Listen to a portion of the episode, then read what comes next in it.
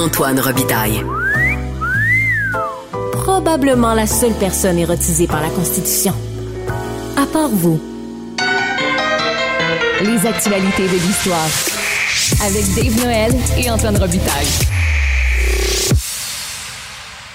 Bonjour Dave Noël. Bonjour Antoine. Dave Noël, c'est notre chroniqueur d'histoire. C'était notre chroniqueur d'histoire et accessoirement historien et journaliste, auteur entre autres d'une récente biographie de Chartier de Lotbinière chez Boréal.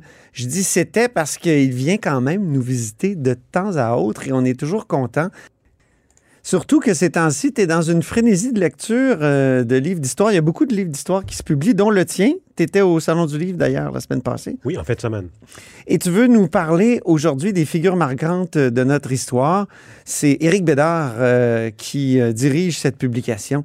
Donc, est-ce que tu as aimé ce recueil? Oui, tout à fait. D'abord, précisons que je suis un petit peu en conflit d'intérêt parce que j'ai participé à cet événement-là. Donc, les figures marquantes de notre histoire, c'est des conférences qui étaient données à la BNQ entre 2015 et 2023, oui. Animées par Éric Bédard, l'historien très connu.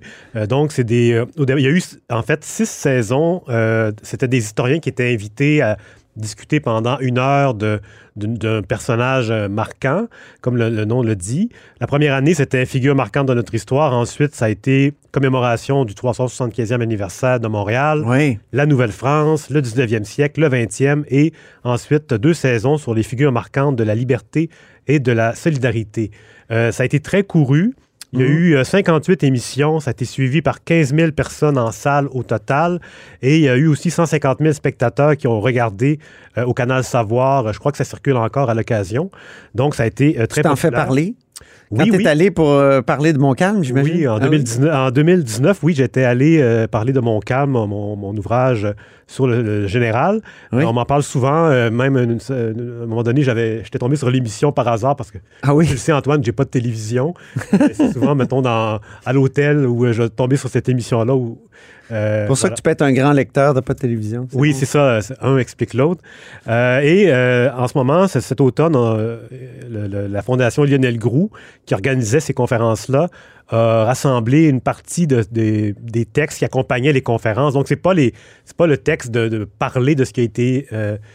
dit à ces moments-là, mais c'est plutôt les conférenciers devaient fournir un texte avec la conférence. Donc c'est pas des transcriptions. Non, c'est ça, c'est pas des transcriptions, c'est pas une discussion. Là, on dit que c'est le volume 1, Bâtir. Oui. C'est chez VLB Éditeur, hein, c'est ça? C'est ça, oui. Donc, il va y avoir 3 volumes. Le premier, c'est Bâtir, c'est lui qui vient d'être lancé. Et un élément intéressant, c'est ça, donc, dans l'introduction, Éric Bédard fait une longue analyse sur le retour de la biographie en histoire, parce qu'on sait que pendant une longue période, les années 60, notamment 70, la biographie était mal vue, un peu partout en Occident, mais particulièrement au Québec, vu qu'il y a peu d'auteurs, donc du moment qu'un courant historiographique prend le dessus, tout tourne. Il y a des phénomènes de mode délétères en histoire, on dirait. Tout à fait. Et Éric Bédard raconte même que dans les années 90, quand il était au premier cycle en histoire, il avait rencontré un vieux professeur qui parlait de Pierre Goubert en déplorant qu'il avait écrit une biographie de Mazarin. Donc, il s'était abaissé jusqu'à ce niveau-là. Donc, pour lui, c'était donc péjoratif. Et on a beaucoup cheminé depuis ce temps-là. On a un extrait, d'ailleurs, d'Éric Bédard qui parle un peu de cette question. Oui, avec Serge Bouchard. Donc, Serge Bouchard qui était venu donner une conférence sur la famille La Vérandrye qui a exploré l'Ouest américain dans les années 1730-1740.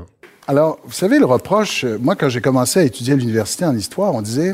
Les grands personnages, là, notre rôle à nous, les chercheurs, c'est de déboulonner des mythes, de déconstruire, de les faire débarquer de leur piédestal. Qu'est-ce que vous répondez à ceux qui pourraient vous dire « Mais vous êtes en train de refaire ce que faisaient les curés d'autrefois, des hagiographies.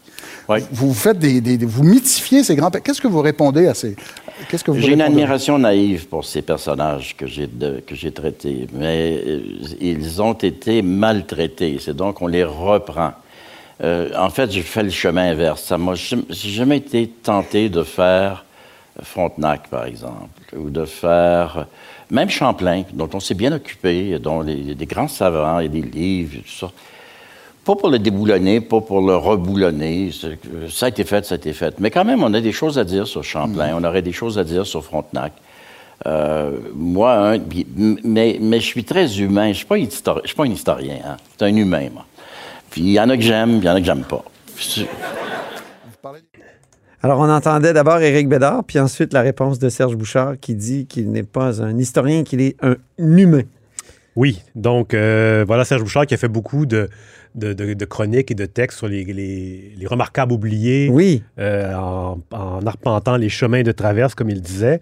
Des biographies, justement, qu'Éric Bédard semblait dire qui étaient un peu hagiographiques comme les biographies de jadis. Il parlait des oubliés, mais il faisait pareil. Je veux dire, il encensait certains personnages. Un peu un mouvement latéral, finalement. Donc, on délaisse ceux qui ont été un peu trop encensés, on met les éclairages sur d'autres personnages peut-être un peu plus humbles. Voilà, c'est une démarche qu'il aimait beaucoup. Donc, l'ouvrage, c'est ça quoi. Qui se défend. Qui se défend, oui, tout à fait.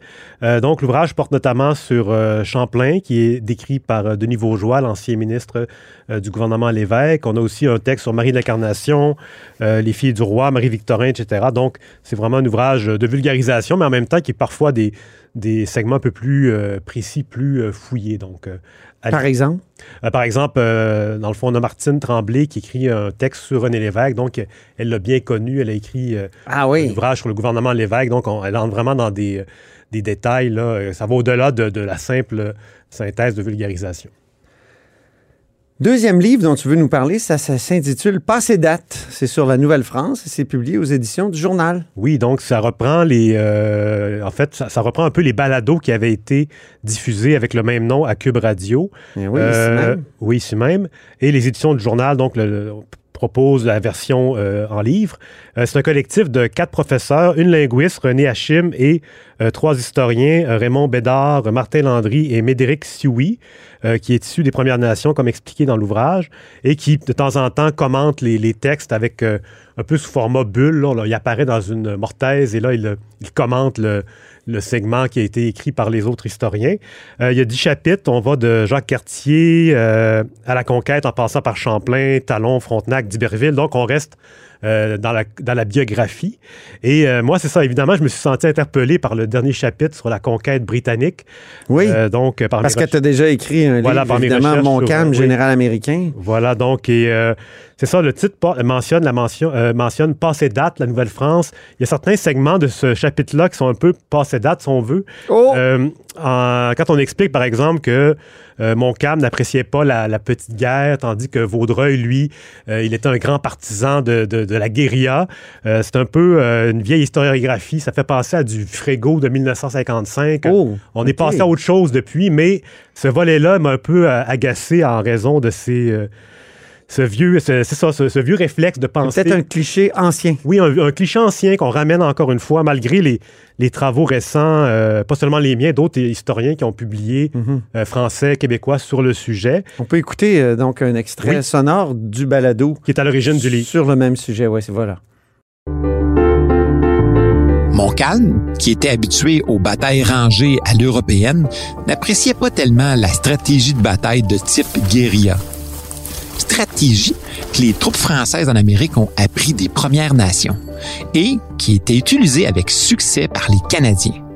D'ailleurs, un désaccord à ce sujet-là se manifeste très rapidement entre Montcalm, le Français, et le marquis de Vaudreuil, le Canadien, qui est aussi, il faut le dire, le gouverneur et le chef militaire de la Nouvelle-France. C'est donc un extrait du balado Passé date qui est disponible ici à QUB Radio. C'est Raymond Bédard et Martin Landry qui sont responsables de la recherche historique et de la rédaction de ce balado. Alors, l'ouvrage t'a intéressé, Dave, mais il y a certains aspects qui t'ont fait tiquer, principalement là, dans ce segment-là. Quand on utilise le terme guérilla, c'est pas vraiment approprié parce qu'une guérilla, c'est quand un peuple en armes se soulève. On pense à, justement à la guérilla espagnole à l'époque de Napoléon. Mais là, en ce qui concerne la Nouvelle-France, on parle plutôt de petite guerre. Donc, les termes sont importants. Et ça, c'est un aspect, je trouve, un peu dommage de l'ouvrage. Mais sinon, évidemment, ça permet quand même de diffuser l'histoire de la Nouvelle-France et de la vulgariser, ce qui est quand même apprécié. Donc, voilà, 2 ouvrages récents sortis cet automne sur l'histoire du Québec. Qu'on peut se procurer pour Noël. Merci beaucoup, Dave Noël. Merci justement. Antoine. Oui. QUB Radio.